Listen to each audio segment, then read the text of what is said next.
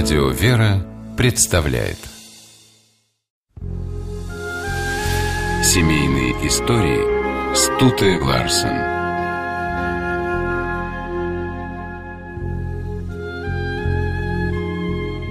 Семья актеров Юрия и Ольги Соломиных по сегодняшнему времени уникальна. Они живут скромно. У супругов нет шикарной машины, огромной квартиры, роскошной дачи. Соломиным все это не нужно. Их фамильный стиль – простота. Что такое нужда, Юрий и Ольга знали с первых дней супружества. У них, студентов театрального училища, даже не было денег на свадьбу. События отметили в кафе двумя порциями мяса. Ольга училась на одном курсе с Юрием. Боевая девушка на вступительных экзаменах поразила педагогов своей необыкновенной косой. Легендарная актриса Вера Пашенная даже спросила у абитуриентки, зачем она вплела себе в волосы искусственную косу.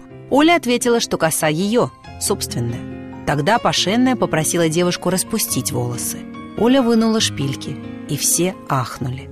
Коса доставала почти до пола. Юрий впервые увидел Ольгу уже на занятиях. Она опоздала, а единственное свободное место было возле него. Как шутит Соломин, вот так до сих пор и сидим рядом. После училища Юрий и Ольга попали в разные театры. Он в малый, она в тюз. Но если Юрий выходил на сцену в маленьких ролях, то у Оли они были главными. Жили Соломины бедно. Снимали даже не комнату, а углы в московских подвалах. У Юрия тогда был всего один костюм, а Оля носила пальто, перешитое из шинели – Через пять лет Соломенным повезло. Им дали комнату в доме на Арбате. Там у супругов родилась дочь Даша. С деньгами по-прежнему было плохо. Дочка спала не в кроватке, ее было не на что купить, а в ванночке.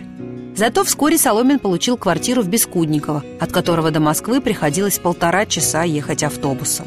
Соломин уже снялся в фильме «Адъютант его превосходительства». Его узнавали на улицах, узнавали и в том самом автобусе.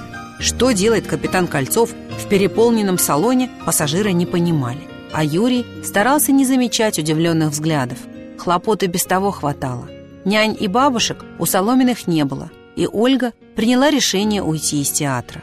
Гуляя с Дашей, она стала сочинять короткие литературные произведения. Их печатали в газетах и журналах. А когда Даша выросла, Ольга Николаевна пришла в родное Щепкинское училище уже педагогом. С тех пор она там и работает. Ведет вместе с мужем актерскую мастерскую. О том, что Юрий Соломин человек принципиальный, в Малом театре, которым он руководит много лет, знают все. Принципы распространяются не только на работу, но и на семью. Юрий не позволял родным использовать свою фамилию. Никогда не хлопотал за дочь. Соломины решили, что никаких особых благ Даше не полагается. Она будет ходить в обычную школу. О том, чтобы пристроить дочь в театральный вуз, тоже не было речи. Даша стала пианисткой. Позже по ее стопам пошла внучка Соломиных, Александра. В ней бабушка с дедушкой души не чают. Когда Саша родилась, они почувствовали себя самыми счастливыми людьми на свете. Кстати, благодаря внучке Соломины поняли содержание Библии. Еще в 80-е годы им удалось купить двухтомное издание Священного Писания. Начали читать и потонули в тексте. Когда появилась Саша, Соломин рассказал митрополиту Волоколамскому и Юрьевскому Петериму, с которым дружил, что растет внучка. Хочется, чтобы она читала Библию, но текст сложный, даже для взрослых. Спросил, как быть. Владыка принес детскую Библию и подарил Соломину. Юрий Мефодиевич стал читать, и ему открылось все то, что было непонятно раньше. Но даже не зная Библии, Соломины жили по заповедям – не предавали, не делали подлостей. Помнили, человек всегда ответит за совершенное зло. В их доме никто никогда не делил власть. Ольга Николаевна не может вспомнить разногласий с мужем в чем-то важном.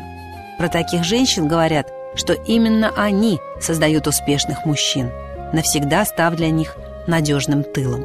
60 лет Соломины живут вместе, вместе преподают, вместе ухаживают за брошенными животными, которых подбирают на городских улицах. У супругов образовался целый зверинец, но породистых собак и котов нет. Все простые, как моя семья, шутит Юрий Мефодьевич. А простота – это стиль Соломенных.